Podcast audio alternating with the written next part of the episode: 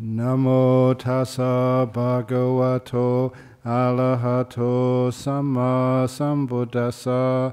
Namo tassa bhagavato arahato sammasambuddhassa.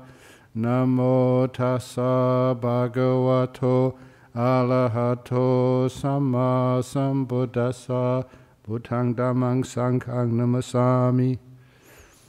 So I'm continuing on with the word of the Buddha, and the next part of this series of talks, and I just will let you know, I think I announced this last time, that the people over in Hong Kong, who I go and see, they call themselves BIF, Bodhinyana International Foundation, they've agreed to actually print this. So they have a few copies you can read under little booklets coming soon. Probably not until maybe April or something. But anyway, they're putting it in a hard copy. And as I go through this, the next part of it, I'll do stage by stage here, is Nibbana through Anapanasati. Sometimes when we talk about Anapanasati Sutta, this is Majjhima 118. But by giving it the title of Nibbana through Anapanasati, it's making an important point. Many of you may have heard this before, but here we go. When mindfulness of breathing is developed and cultivated, it is of great fruit and great benefit.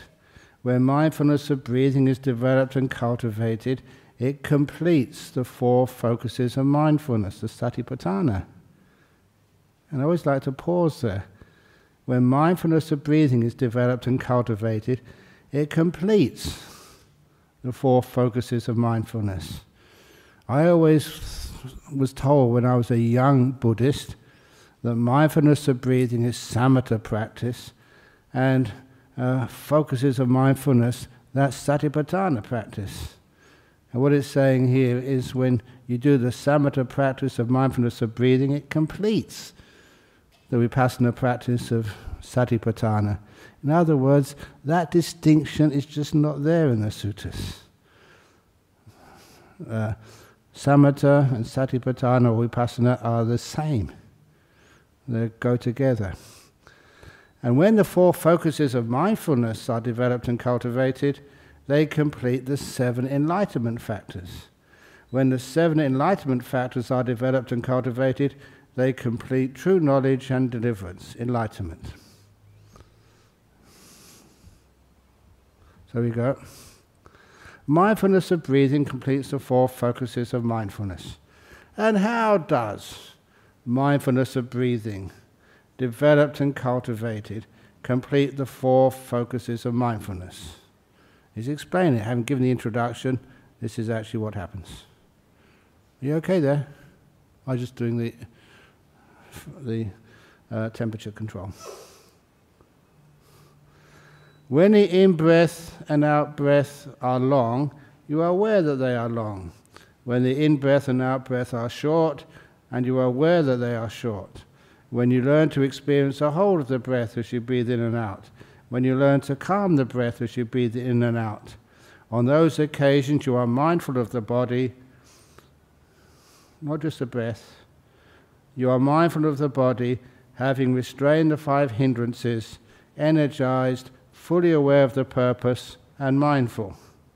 In and out breathing is regarded by the Buddha as a body in the category of bodies. That is why on that occasion, a meditator abides mindful of the body, having restrained the five hindrances, energized, fully aware of the purpose, and mindful.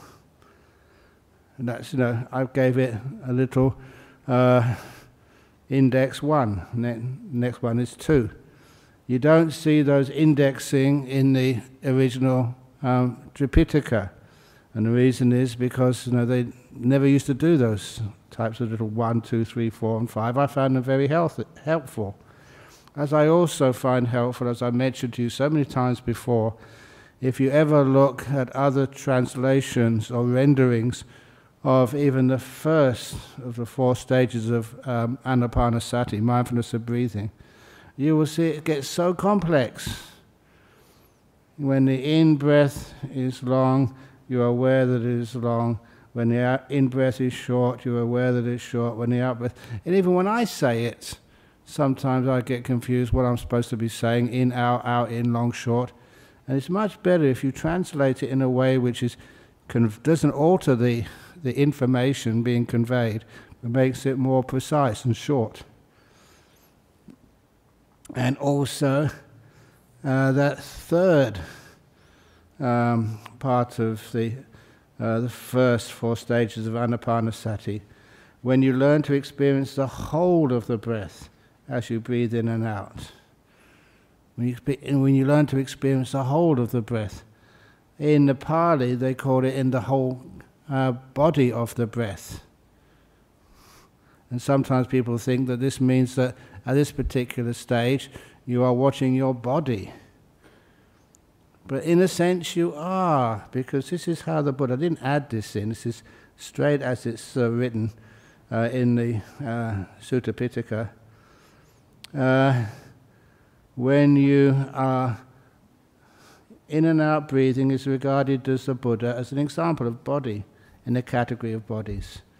That is why on that occasion a meditator abides mindful of the body, having restrained the five hindrances, energized, fully aware of the purpose and mindful.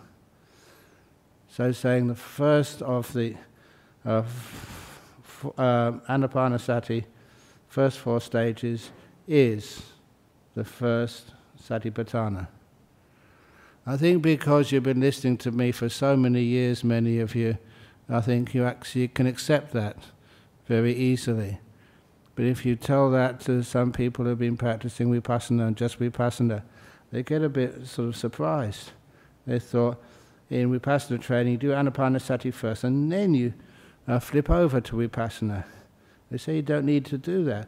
Anapanasati, the first four stages, is fulfilling of the first Satipatthana. It completes it. Any questions about that so far?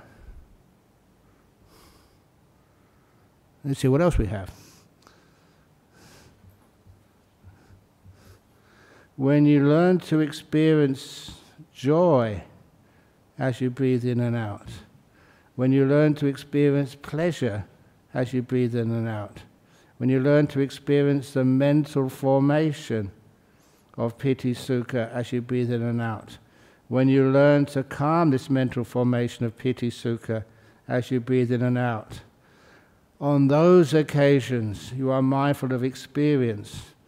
Experience is a translation I give for Vedana, the second focus of mindfulness. You are mindful of experience, having restrained the five hindrances, energized, fully aware of the purpose and mindful. For being mindful of the pleasure associated with this stage of breath meditation is being mindful of experience. That is why on that occasion a meditator abides mindful of experience, having restrained the five hindrances, energized, fully aware of the purpose and mindful. You're just carrying on with Anapanasati, but I'll point out a few points here, a few factors. You see how it is written, the first four stages, when in and breath are long, you're aware they are long, you learn to experience the whole of the breath, you learn to calm the breath.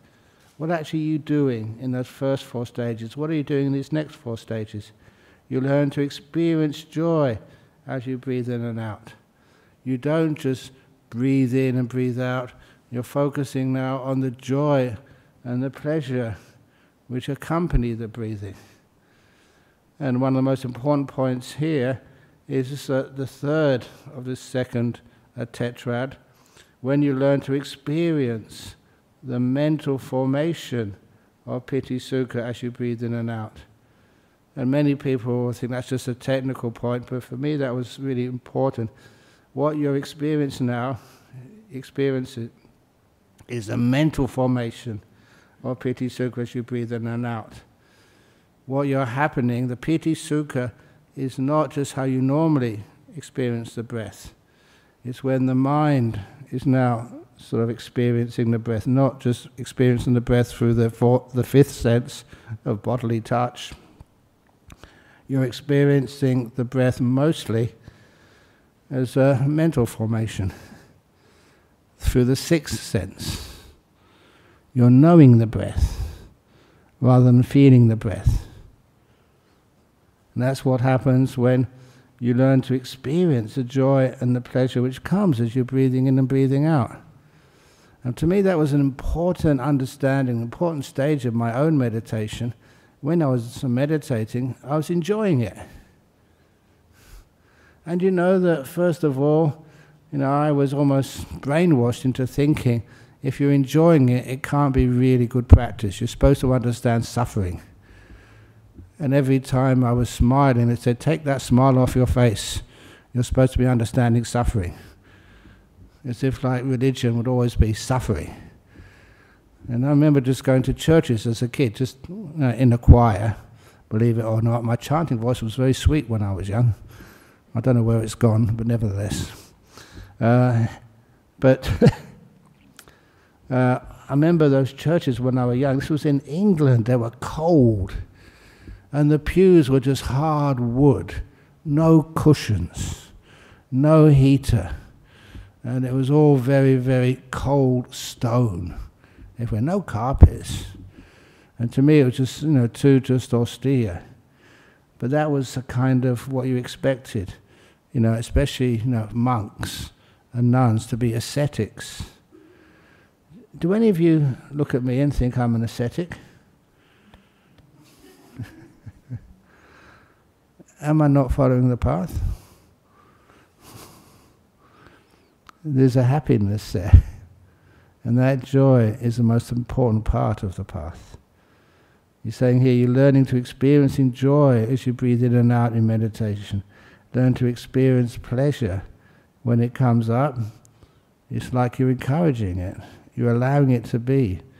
And it soon grows to enormous quantities of piti sukha. And you don't need to make the distinction, what is piti, what is sukha? Here we say just joy and pleasure. And that used to be a question which was asked so often, you know, in retreats when I was young. What is piti, what is sukha? And it does not matter to distinguish those two. And I say that because they are always together until the point you get into the third jhana. Then one of them vanishes. And then you understand what the other one is.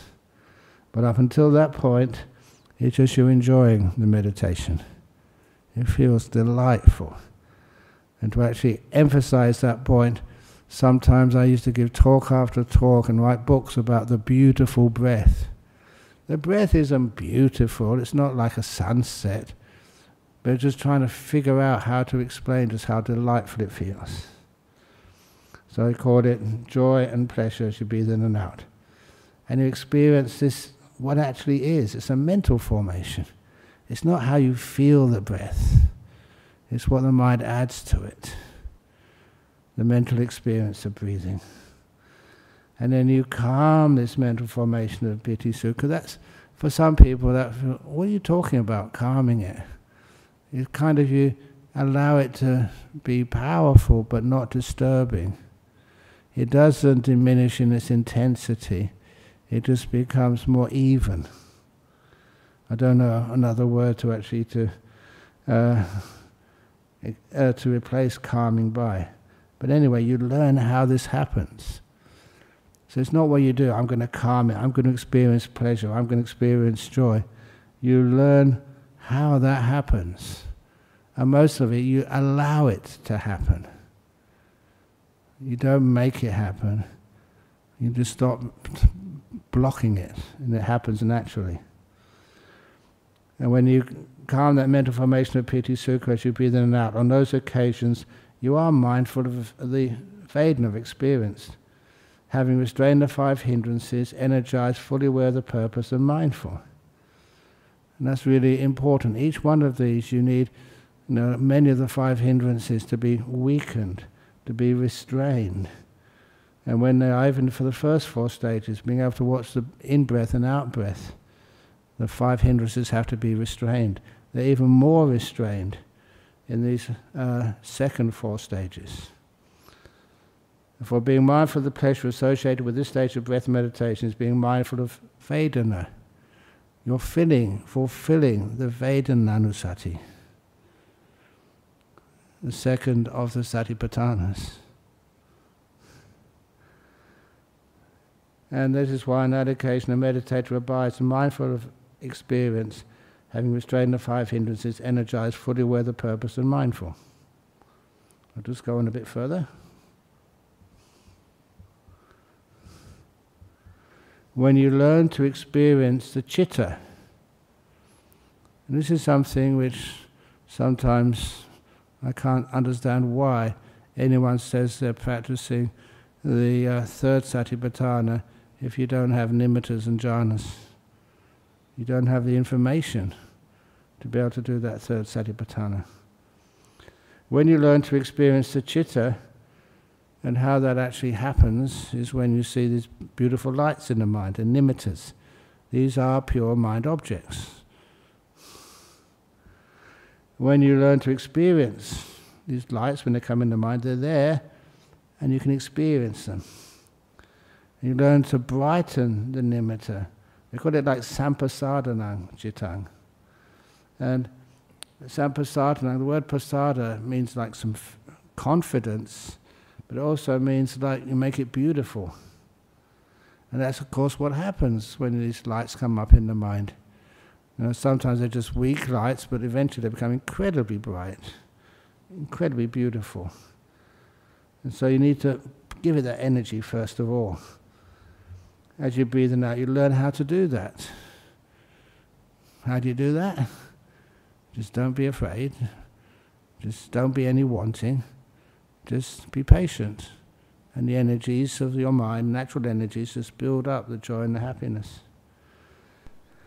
And then you learn to settle the nimitta. Literally means samadhahang cittang, which means like to still it. The word samadhi, to settle something, and also stillness, is one of the words we use in the Vinaya. And you know, we use the Vinaya to samadhahang the problems or difficulties or responsibilities which the monks have. So if there's any duty I need to do, like organize the Vesak, then actually to do that, to settle it, that's like samadhahang as well. To settle it, bring it to a sense of peace. And that's also why samadhi also means everything gets stilled and settled. And that's where that stillness is a far better description of what happens in meditation and concentration. So you learn how to settle the nimitta, to keep it nice and still as you breathe in and out. And then the last of the four of the third tetrad is when you learn to enter the jhana. They call it like liberate the citta, free the citta, free the nimitta. In other words, now the nimitta is even further away than the five sense world. As you breathe in and out, on these occasions you are mindful of the citta, having restrained the five hindrances, energized, fully aware of the purpose and mindful. I do not say that there is development of mindfulness or breathing for one who is dull, who is not fully aware, and reaching a jhana with the hindrances gone. That is why on that occasion a meditator abides mindful of the mind, having restrained the five hindrances, energized, fully aware of the purpose and mindful. So this is like developing the nimittas and then entering the jhana as a third Satipatthana. That's how the Buddha described it. So I don't know how other people teach you to practice vipassana, but that third focus of mindfulness, you do need nimittas or jhanas to be able to do that. Otherwise you haven't completed it yet, you haven't got the data to contemplate. And the next four. When you learn to explore impermanence in breath meditation, when you learn to explore things fading away in breath meditation, when you learn to explore things ceasing in breath meditation, when you learn to explore relinquishing things in breath meditation, on these occasions you are mindful of mind objects, the Dhamma, having restrained the five hindrances, energized, fully aware of the purpose and mindful, having seen with wisdom the impermanence, fading away, cessation and relinquishment of the five hindrances, you are mindful with equanimity. That is why, on that occasion, you are mindful of mind objects, having restrained the five hindrances, energized, fully aware of the purpose and mindful.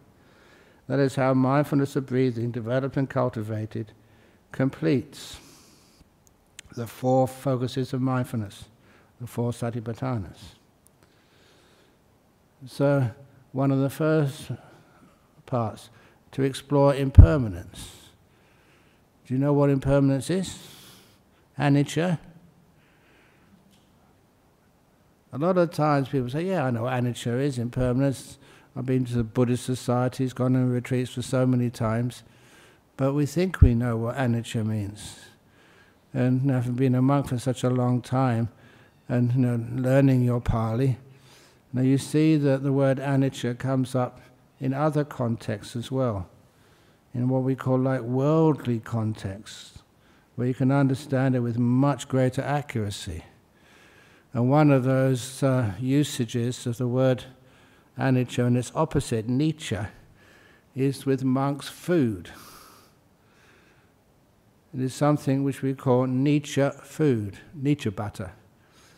And nicca food is things which come regularly. For example, I know on Tuesdays, sometimes over in Bodhinyana Monastery, the Anagarikas called it Thai Tuesday. Because in the afternoon, sorry, not in the afternoon, at 10:30, a load of Thais come, actually present the food to us.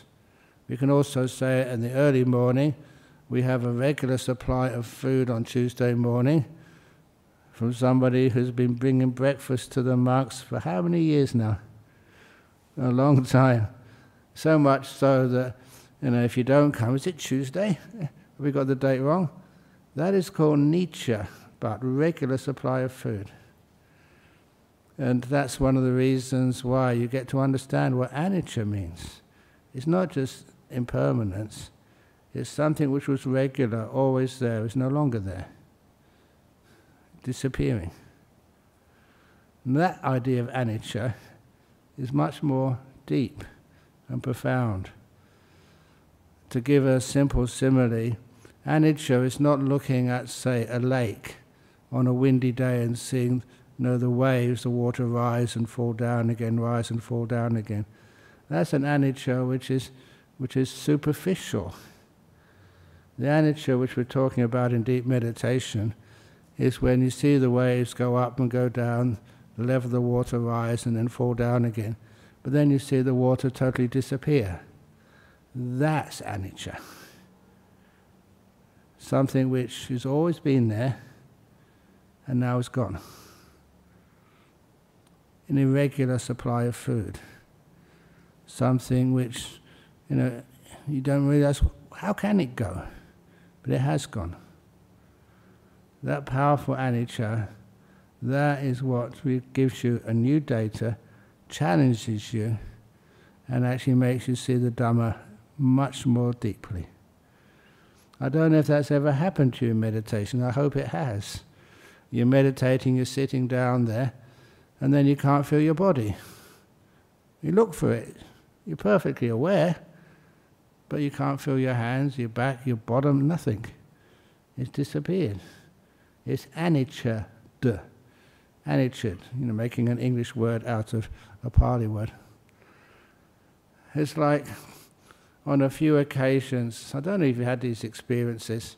I was fortunate when I was young, I never took drugs. And that was a personal reason. When all my friends started taking them, my father was very sick. One of my friends, he was taking some marijuana and got caught. And he said his life was a mess at home. I remember him telling me that on a bus, going home from school. And I said, I can't do that, because my father was very close to death at the time. He died when I was 16. And I thought at the time, if I took any drugs, and if I got caught, if my father found out, it wouldn't be upset him, it would literally kill him. And it probably would have done. So that kept me off any drugs.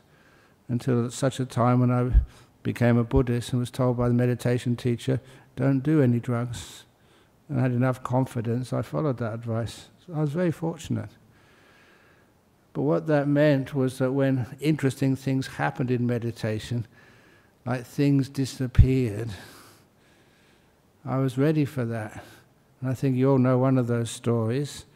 On a Zen meditation retreat in the north of England, still a lay person, and I'd done a lot of meditation, usually breath meditation, and now I was told by the teacher there not to watch your breath, but to stare at a wall in an old barn, whitewashed wall, with your eyes open.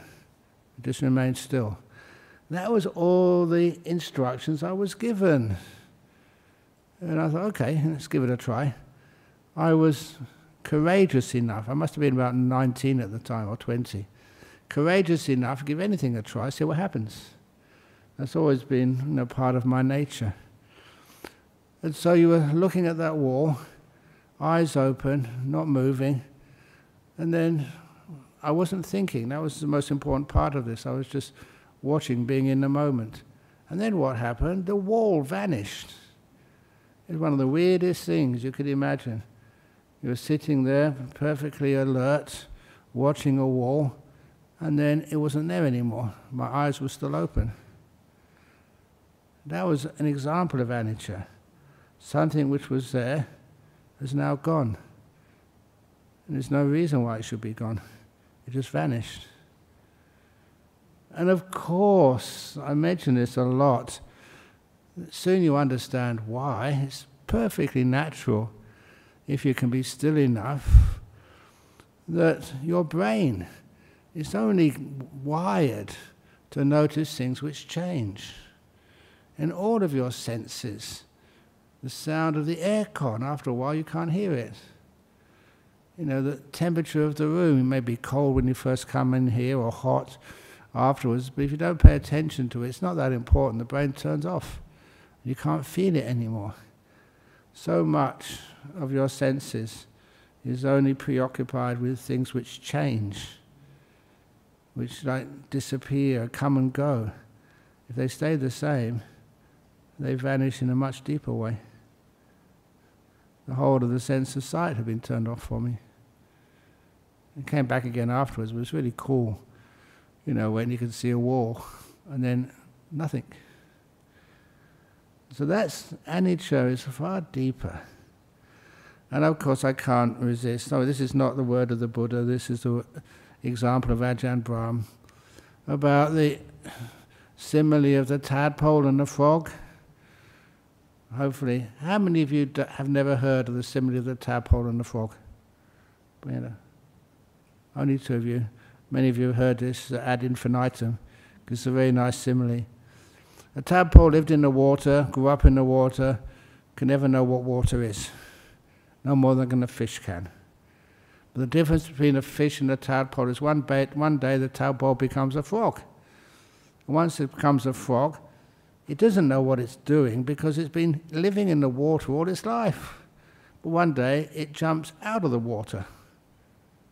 And that must be kind of traumatic for that frog. Never experienced the lack of water before. Now it's squatting on the edge of the lake on dry land. There's no water around, just air. And only now can that frog understand what water was, once it's disappeared and vanished. When things do start to vanish, then you've got an understanding of what they were. What is your body? You may be a doctor and cut up bodies all day. You know, in the old days here, we used to be able to go to Sir Charles Gairdner Hospital to go to the autopsies. And that was really fascinating, especially talking with the coroner, you know, the person who actually cut up the bodies. And we was kind of wanted to say, when you cut up a body every day, that's your job, you know, do the autopsies, does that actually change the way you... One of the monks was brave enough to ask this question. Does that change the way you relate to your wife? You know, he was a young man. Do you see him in a different way? Just another old body, you know exactly where this is and that is inside. And he said, no, he compartmentalized. You know, the corpse on the table was like not a human being, just something to be cut up and have a look at and see what was the cause of the death. But nevertheless, I kind of was interested in his response. Because if that was me and you're cutting up bodies all day, you just look at you, just like a body on the slab, only just able to talk, having sort of some conscious experience. But you still remember just what this is, just a body of stuff, like the 31 parts of the body. So anyway, this is where you explore the impermanence, the anicca, the thing that this body vanishes. It really does. It's not just this body, the five senses, they can just turn off. And then you can only do that if you've, again, like the frog, become a frog, you can jump out of the lake. And to me, that simile is when you have got the ability to experience nimittas or jhanas, you can jump out of this world of the five senses. And the five-sense world can disappear. Then afterwards you understand this five-sense world and the body in a much, much deeper way. So when you learn to explore impermanence in breath meditation, you notice I never said to think or to contemplate. Because if you think, you're just using this language which ties you to old experiences, doesn't allow you to explore new experiences. The idea of exploring is going to places you haven't been before, seeing things and understanding things in a language which is totally new. So explore impermanence. And the same thing, you explore things fading away in breath meditation. This is what's happening. Now your body's fading away. Your five senses are fading away. They don't just all go in one moment. You know, one disappears and there's a few others left. And one of the last senses which disappears is the sense of sound, hearing. That is always the reason why a person's in a coma, that's a physical problem, or they're in a jhana and you need to get them out, you talk to them. With a kind, not threatening, because that might just make them go deeper, in a kind words, and they come out. And that's why the Buddha said that sound is a thorn to the first jhana. You can actually kind of penetrate it, sharp enough to get in there, only when the first jhana is weak. So you can explore things, impermanence, fading away, and things ceasing. That's when they're totally gone. And imagine that. You can be perfectly aware, and your ears are okay, your eyes are okay, your nose, your body's okay, you can't feel the body at all. Even if somebody touched you, you wouldn't be able to feel that. They shouted at you, hey! And you can't hear it. And even if they put electric shock defibrillators on you, you can't feel it at all. That was what happened with that layman Greg, who used to come here years ago. You can't feel it at all. You're perfectly healthy, perfectly aware, but the sixth sense of your mind, but not the rest of the body. And you're still alive. You come out afterwards. When people have those experiences, it's really cool, because I remember when he came and reported to me what had happened, and I said, he was taken to Sir Charles Gairdner Hospital, if you know the story, and his wife thought he was dead. And the medics who came in the ambulance to pick him up thought he was dead. But they took him to the doctor, and the doctor thought, well, let's give him a chance.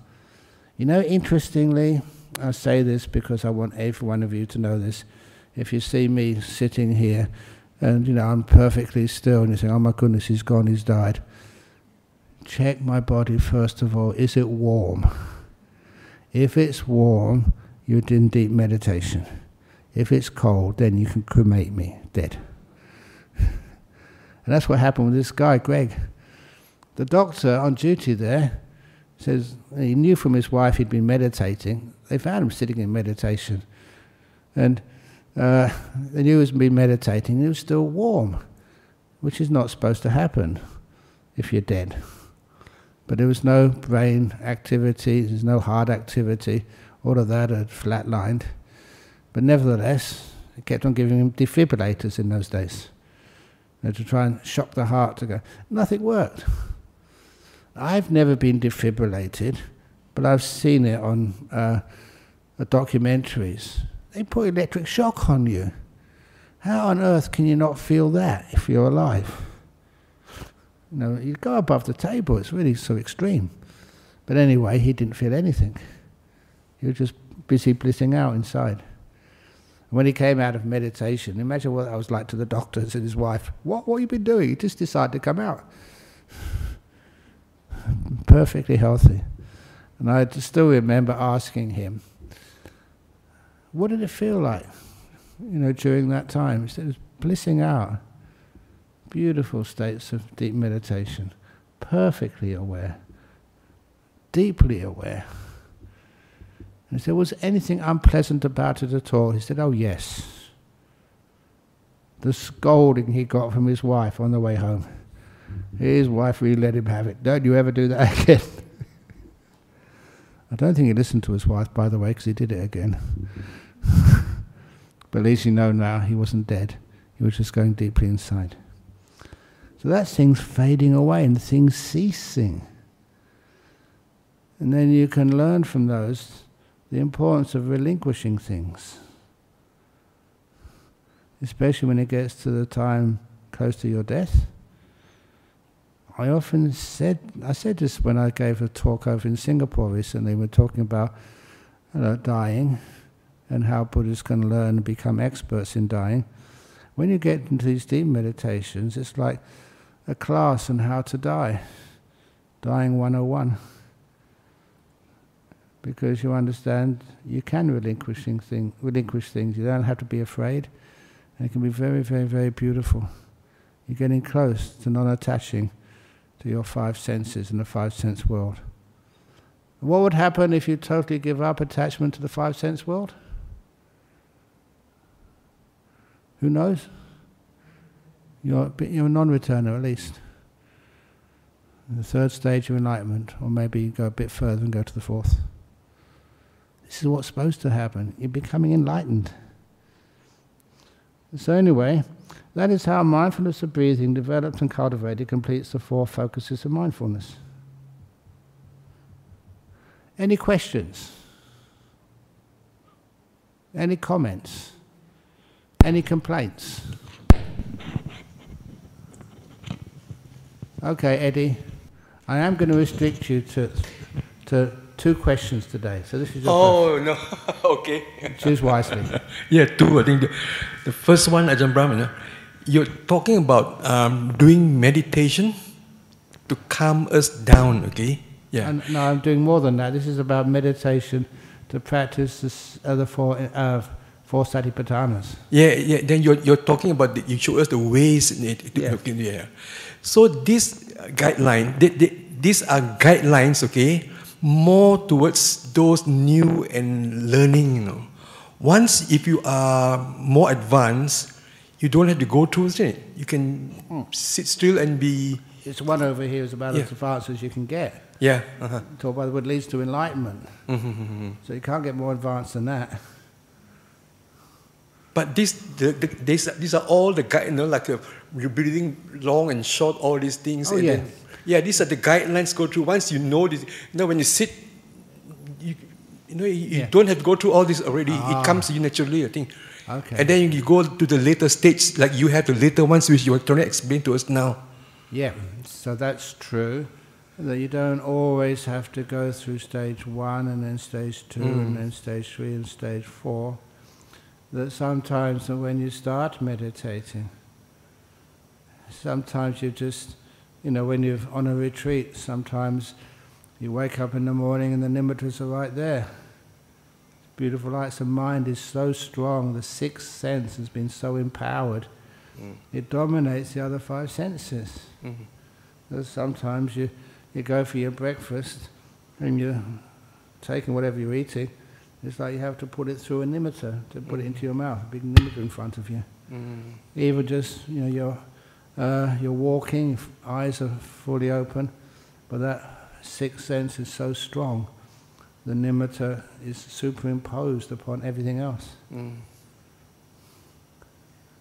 It's lovely if you experience some of those things, because they're weird, but they're fine. You're very happy, having a great time.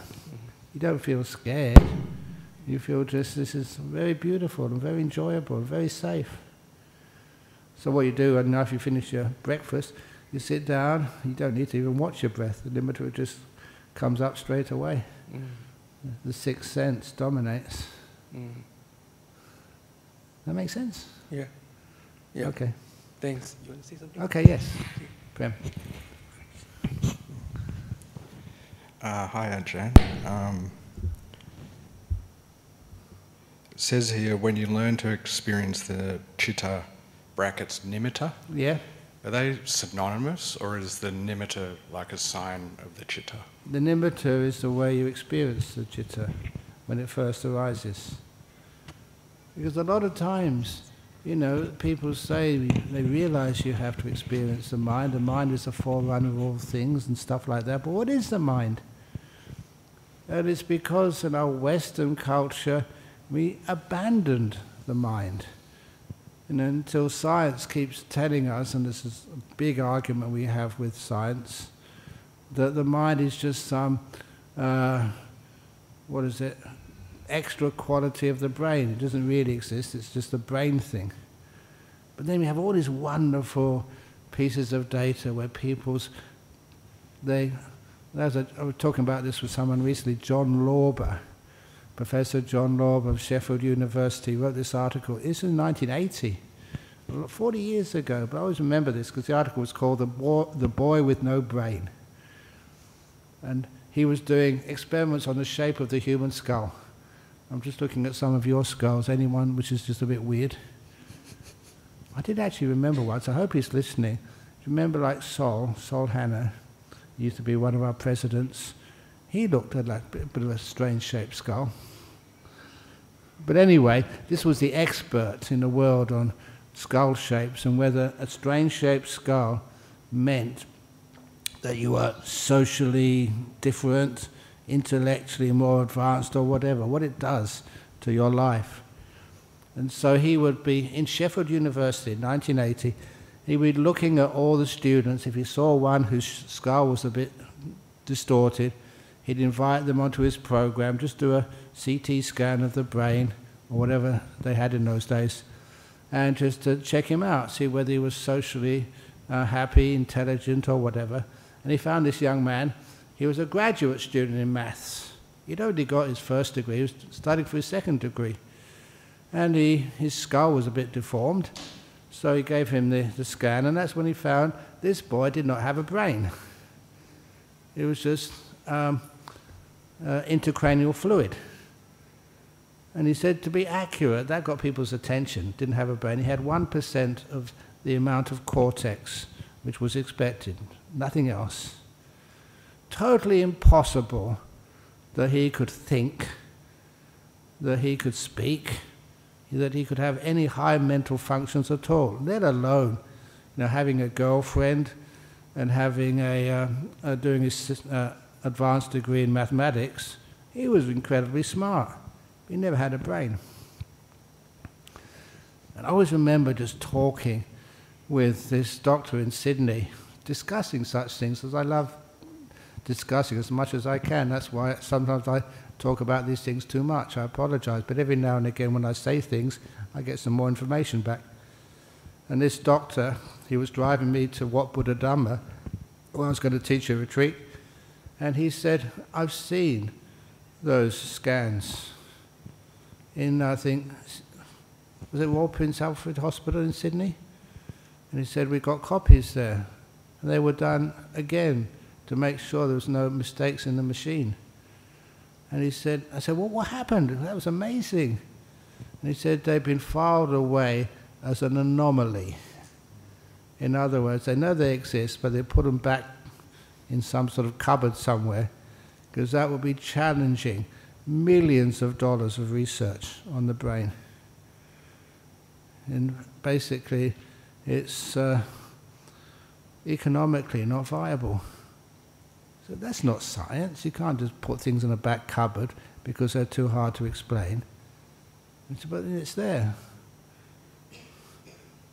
And sometimes, to make these talks a little bit more interesting, I ask people, can you move your head backwards and forwards? Can you hear any sloshing? If you can, we'll give you a CT scan. You've just got intracranial fluid up there. Doesn't mean you're not intelligent. And this kid was really intelligent.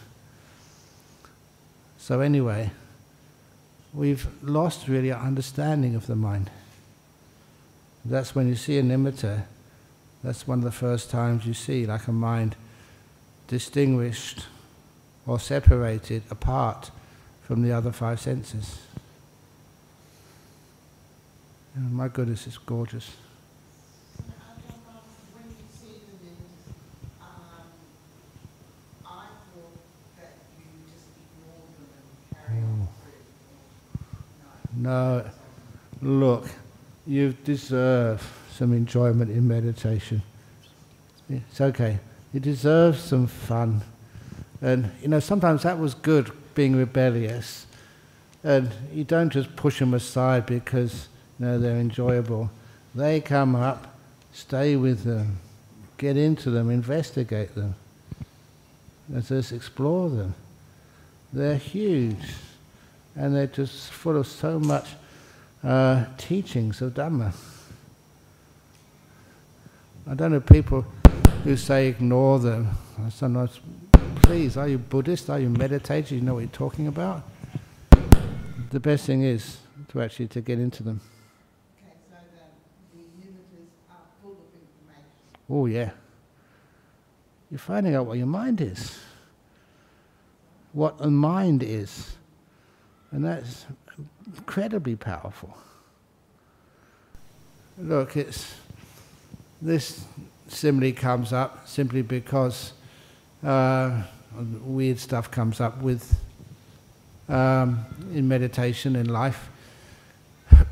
When a person dies, when you sort of really die and your brain shuts off, what do you see? You see the light. What is that light? That's a blooming nimitta, that's your mind. And if your mind has been reasonably good and attractive, you get pulled into there. And that was that lady, what was her name again, the Hong Kong lady, she was Indian but she was in Hong Kong, Murajani, who wrote all these books. And the reason I keep mentioning her, because her GP at the time in Hong Kong moved to Australia and he's now my GP. That's Sir Brian Walker, who's got his practice down in Serpentine, West Australia. I don't know why he chose that place to come. I'm very glad he did. Maybe. But anyhow, what happened to her? She went into that light, incredible bliss, she called it incredible love. She was a Christian, she interpreted it as being one with God. That's a pretty amazing thing to experience. When she came out afterwards, now after beautiful experiences, deep samatha, blissing out, you get insight.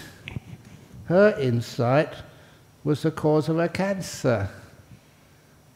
You know, not just a theory, but understanding it deeply, because she was trying too hard to please other people all the time. That stress. And that's what she came back with. And that cured her cancer. And you know, these amazing insights which basically saved her life. And so when you get into these nimittas, these incredible experiences, you're accessing your mind. Now I've told you about the Anita Murajani case. Why did she experience that? As far as I'm concerned, that was a real nimitta. That was her mind. But she experiences that because she was a Catholic, as almost like a union with God. Why? Number one, because the experience is the most intense bliss, peace you've ever had in your life. And that experience is indistinguishable from your experience like pure love. I mean, really pure, intense. And basically, your sense of self is not there. You can't do anything. It's a selfless. And if you've been brought up in a Christian, a theist tradition, you would experience that. As you're not there, incredible bliss and power, great wisdom and insight. What the heck would that be? You would say it was like a union with God. And I think that many times, Christians who get into those states, they come back and that's what they say. As Buddhists, we know there's a little bit more to come yet. But, and that's one of the other things, you can't get rid of my sense of humor, if it is a sense of humor. Sometimes it's really just hard as a Buddhist, because, you know, if you got a few jhanas under your belt and you were a Christian, they would name hospitals after you and schools. There'd be St. Brahm's School, for I don't know what, St. Chagas. That sounds better than St. Brahm's, but St. Chagas. That's how highly they're regarded. And it, some of you as well, you know, some lay people get jhanas, they'd St. El's Academy for gifted children or whatever, I'm not sure what. But that's how much they're elevated, you know, in some religions. But nevertheless, that's what happened. These are nimittas. And when they get the fully devoted one, the powerful one, oh, they give you so much bliss. And my goodness, why not? And it's not just for the time you experience it. Afterwards, the five hindrances are gone for a long time. And you're just basically treading on air for the next 2 or 3 days, if not longer. Yeah, go on. Ajahn, you mentioned that the hearing is the last of the senses to go away, yes, in a jhana situation. Yeah. So does it mean that hearing is the most impacting thing in your senses, and which probably means, if so, the slightest of the noise can disturb you getting into stillness? Yeah, I think more than any other? My theory on that, it's not explained by the Buddha, my theory on that is that, you know, the sense of sound is your last defense against danger. You know, you hear the tiger in the jungle because you can't see it, you can't smell it.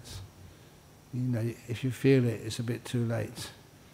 So usually the human being has, over many generations of developing the human body, is actually made sure that the hearing is your last piece of defense. Fire alarms, burglar alarms that usually sound. You wake up in the morning because of an alarm, ding, ding, ding, ding, ding. And that's why I think we've been conditioned into taking sound as the last sense to defend our physical integrity. Okay, so it's nothing to do with getting into stillness. With nothing getting into stillness, no. Because a lot of times you can just keep that sound away. And if you start getting into stillness, and I've told you that story about doing walking meditation, and getting to so stillness, I didn't realize how still I was just doing walking meditation until I heard this sound from a long way away. Brahma Wang So, Brahma Wang So. It was like you're hearing it sort of a mile away or something. And I was walking in this hall in Bangkok, and I thought, this was interesting, where's this coming from? And there was another monk shouting in my ear hole. His mouth was here, right next to my ear hole. But that's how it perceived it. It's my sense of sound had almost turned off. But it was still a tiny bit left, enough to hear him. And then, of course, I realized it was my mistake. I'm supposed to go to a ceremony, and I'd forgotten. But he was wise enough. He knew what meditation was, and I was just really zonked out in my own little world. Your own little world. You can't hear the sounds outside, they feel like a long distance away.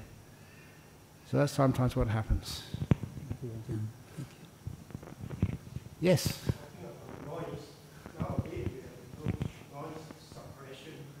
Oh, yeah. Yeah. Yeah. You can put the earphones on, which suppress noise. But you find you can still hear the sound of your own breathing. You can't. Okay, very good, excellent. A lot of time you can hear the thinking. The thinking is always disturbing. Okay. I'm just almost going to surpass Ajahn Brahmali here when he takes just, you know, about 3 or 4 weeks to do one paragraph. But anyway, the questions are really important. But anyway, that there's much more to this. There's 4 focuses of mindfulness, complete the 7 enlightenment factors. But there's some questions on the machine there? Yeah, please, okay. Should we do those questions first?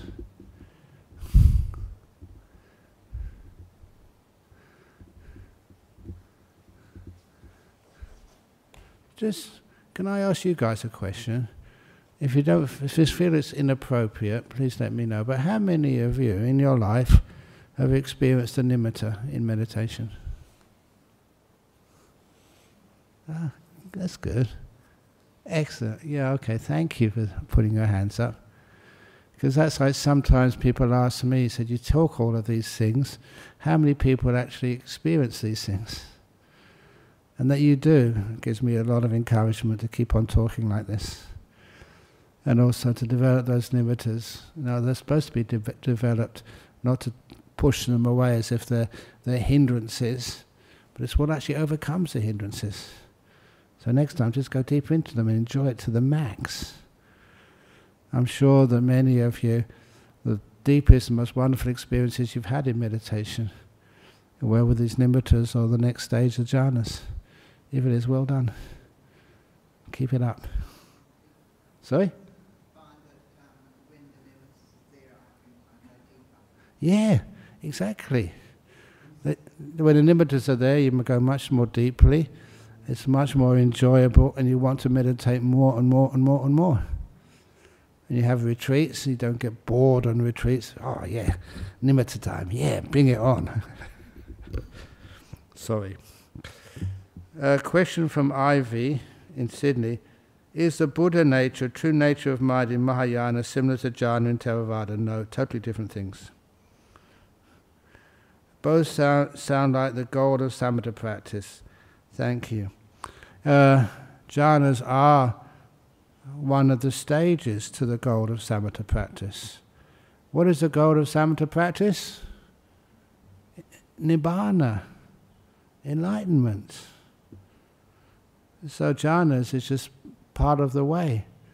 That's what we call the 8 factors on the Noble Eightfold Path. It's a path.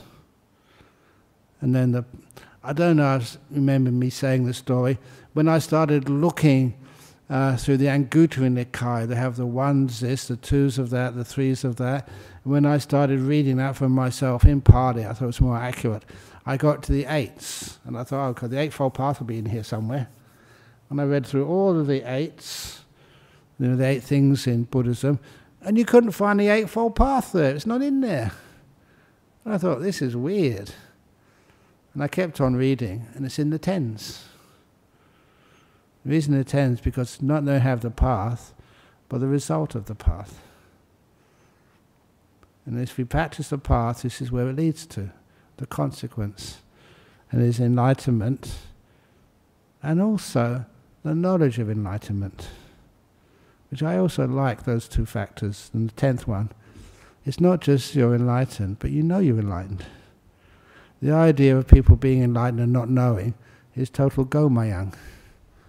You all know what gomayang means, don't you? What does gomayang mean? People tell me off for saying it, so I'm going to get you into trouble instead.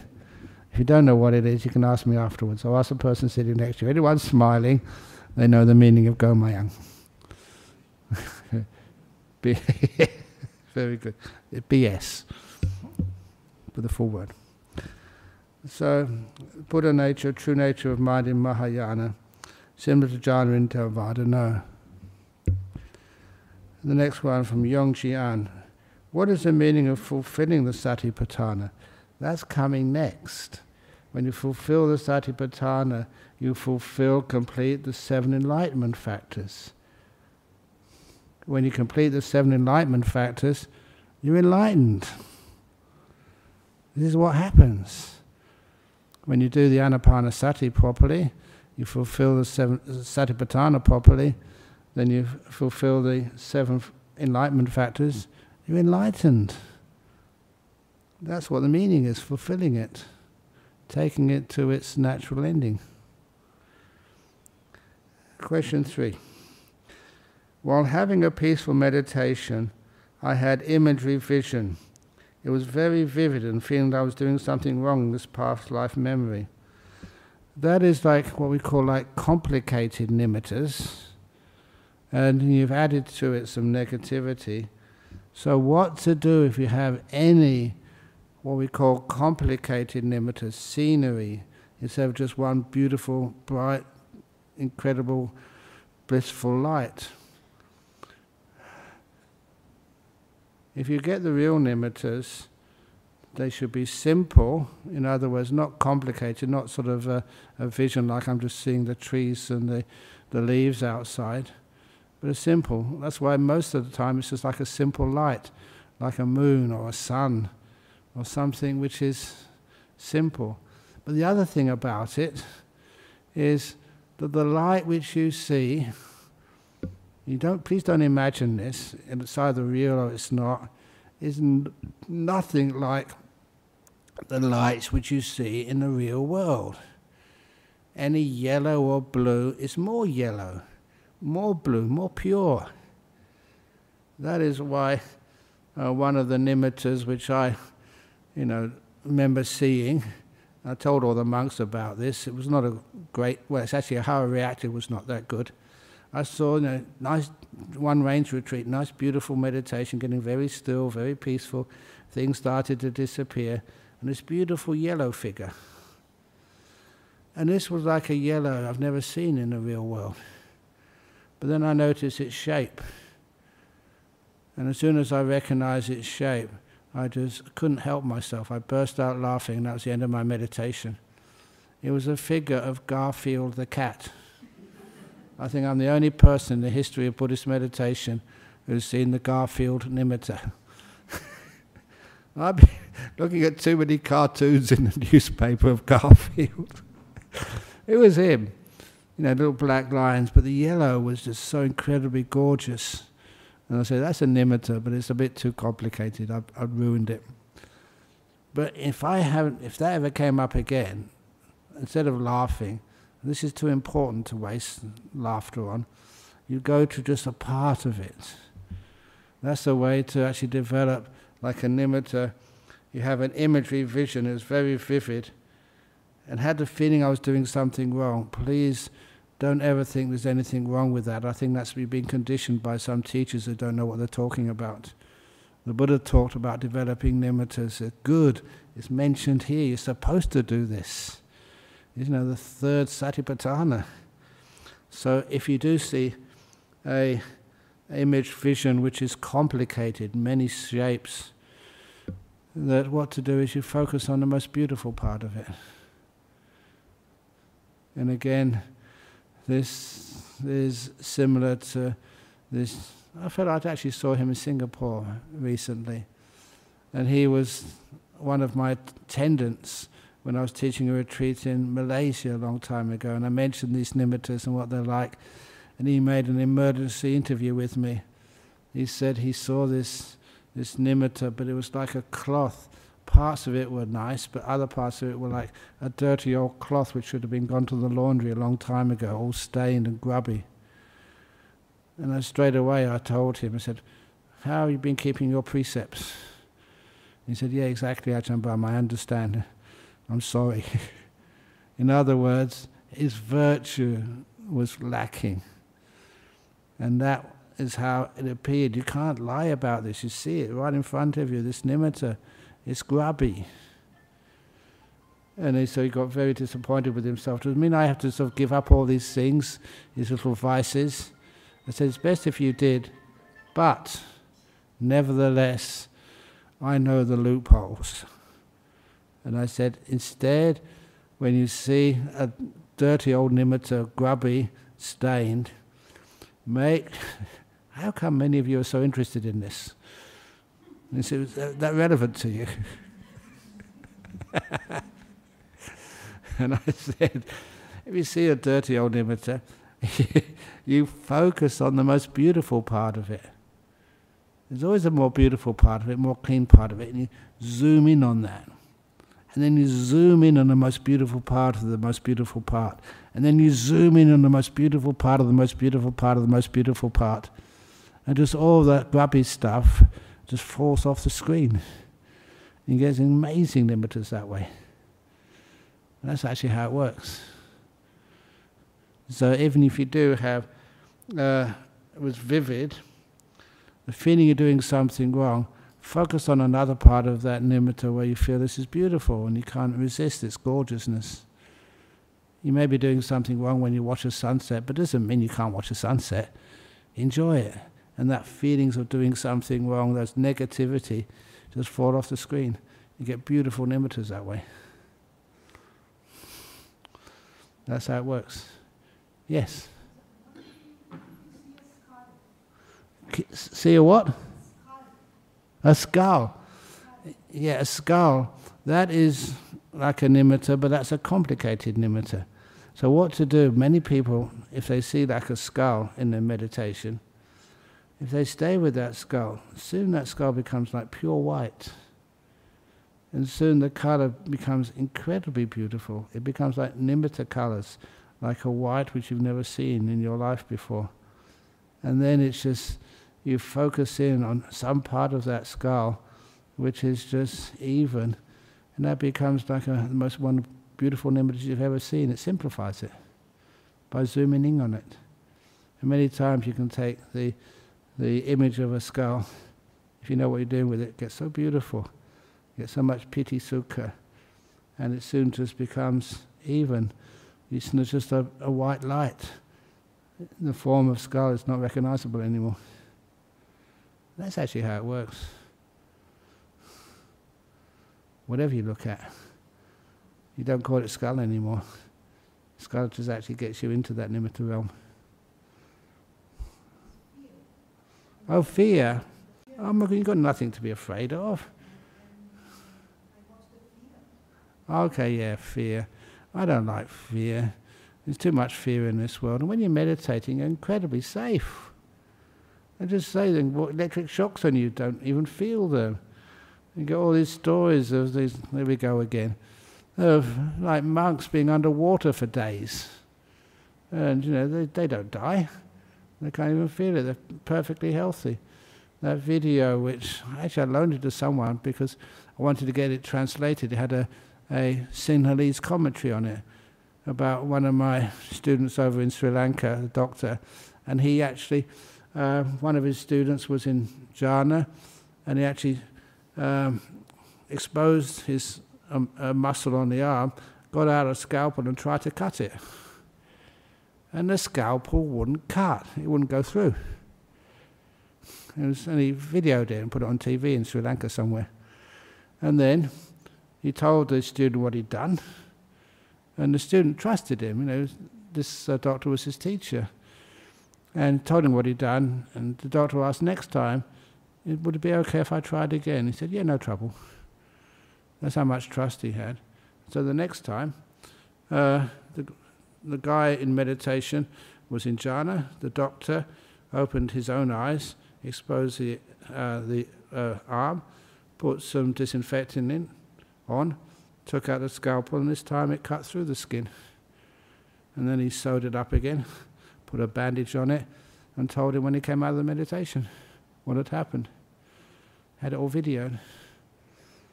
If you ask permission, then it can cut. You still can't feel any pain, because you're apart from the five senses. But I thought that was an amazing little experiment, because it showed that even a doctor with a sharp scalpel couldn't make any cut in your skin when you're in the jhana. You're incredibly safe. So that's why, please don't have fear. Instead, just really get into it. Be fearless, and you've got a good right to be fearless. That's why I talk a lot about this, to make sure that if anything ever like this happens to you, please don't waste these wonderful experiences out of fear. What about the bliss that arises? The bliss. Oh, the bliss, oh my goodness. Don't you guys want to bliss out? Why not? The best happiness in the world. Never. Okay, here's another Ajahn Brahm silly joke. People ask me, is there any danger at all for getting into these nimittas and deep meditations, the jhanas? I said, well, you know, I have to be honest as a monk, yes, there is a danger.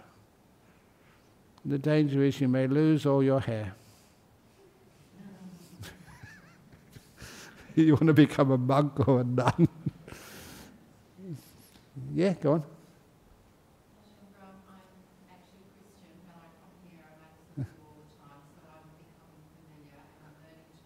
Excellent. I have never had visions or been able to see in my Christian walk. Yeah. I've not been able to see things. Yeah. I have had cognition or journey. Excellent. And I'm thinking, you talk about like seeing, this is also something that you experience and you, I know what cognition is, like pure love. Yeah.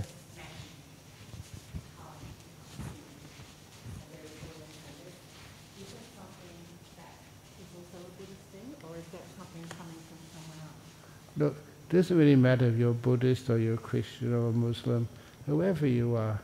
Now, our mind, a woman or a man, old or young, whatever culture you come from, we have a mind, that sixth sense, which is the same for all human beings, and all animals, and all beings. So once you actually start to let go of this body, you let go of your gender, you let go of your race, you let go of your age. You also let go of all that conditioning of being a Buddhist or being a Christian or whatsoever. You're finding out for yourself the nature of the mind. It's like being a scientist. Buddhist, there's no sort of Christian science, Buddhist science, Islamic science. It's just science. It's just, you know, wisdom and truth. The only difference is that when we come out of these deep states, how we interpret it. We've got to describe it to ourselves. And it's a story we tell about a true experience. That's actually, sometimes if you don't really know those experiences well, we can make arguments. But they're not arguments, we're describing the same things, but from different cultural backgrounds. So keep on going. Enjoy yourself to the max. We were just talking today, I might get into further trouble. That's why I was a bit late coming in here. I was talking with the other monk here about, you know, here we go, I'm going to go totally off subject. About, you know, was Jesus a Buddhist monk? And I'm not just saying that, I mean there's a huge amount of information about that.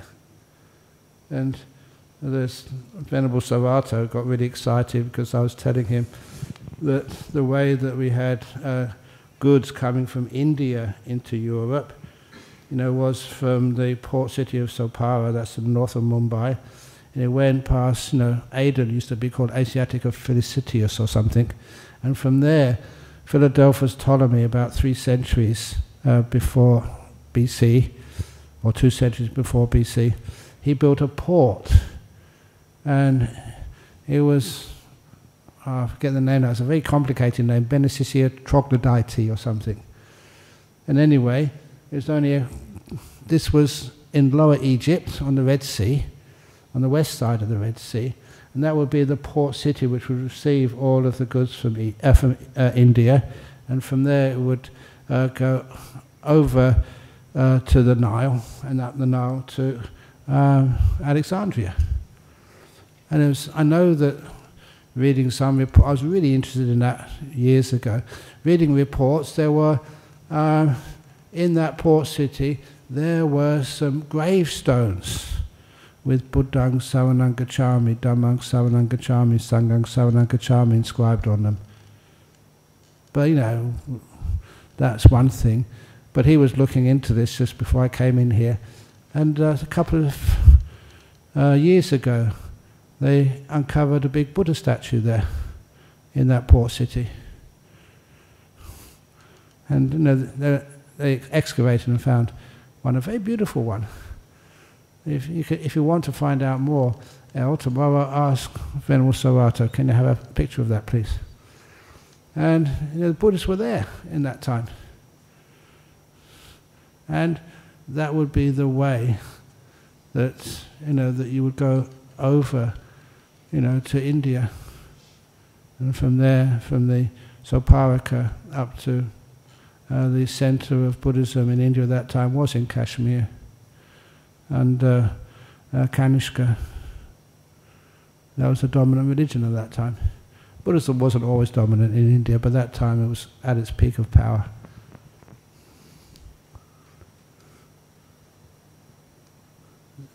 Please, I don't want to make some Buddhism is better than anything else.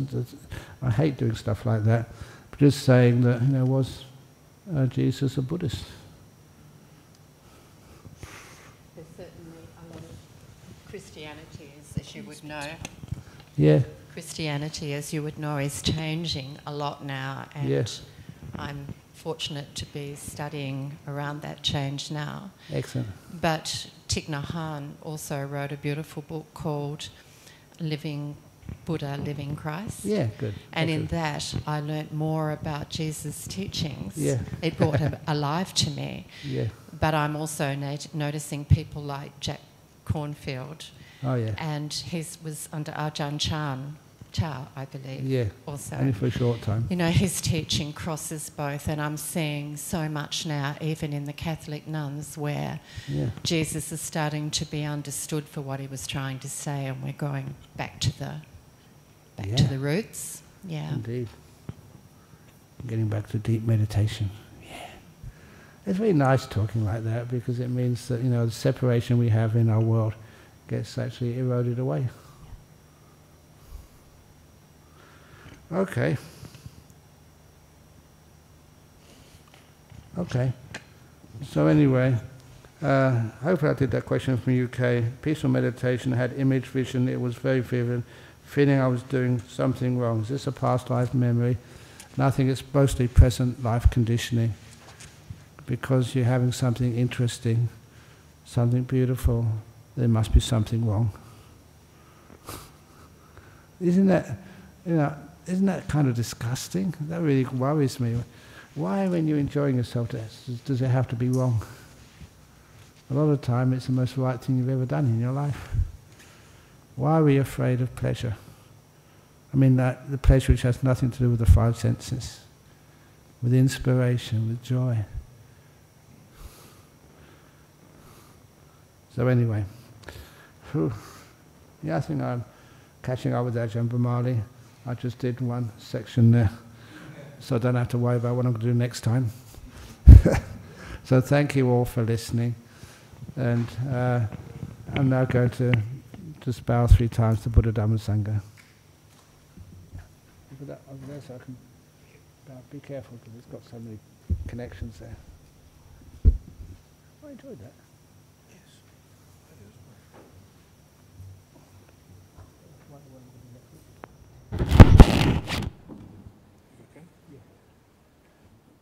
Arahant Sama Sambuddho Bhagawa Buddhan Bhagawantan Abhivademi Suakato Bhagavata Dhammo Dhammang Namasami Supatipano Bhagavato Sawaka Sangho San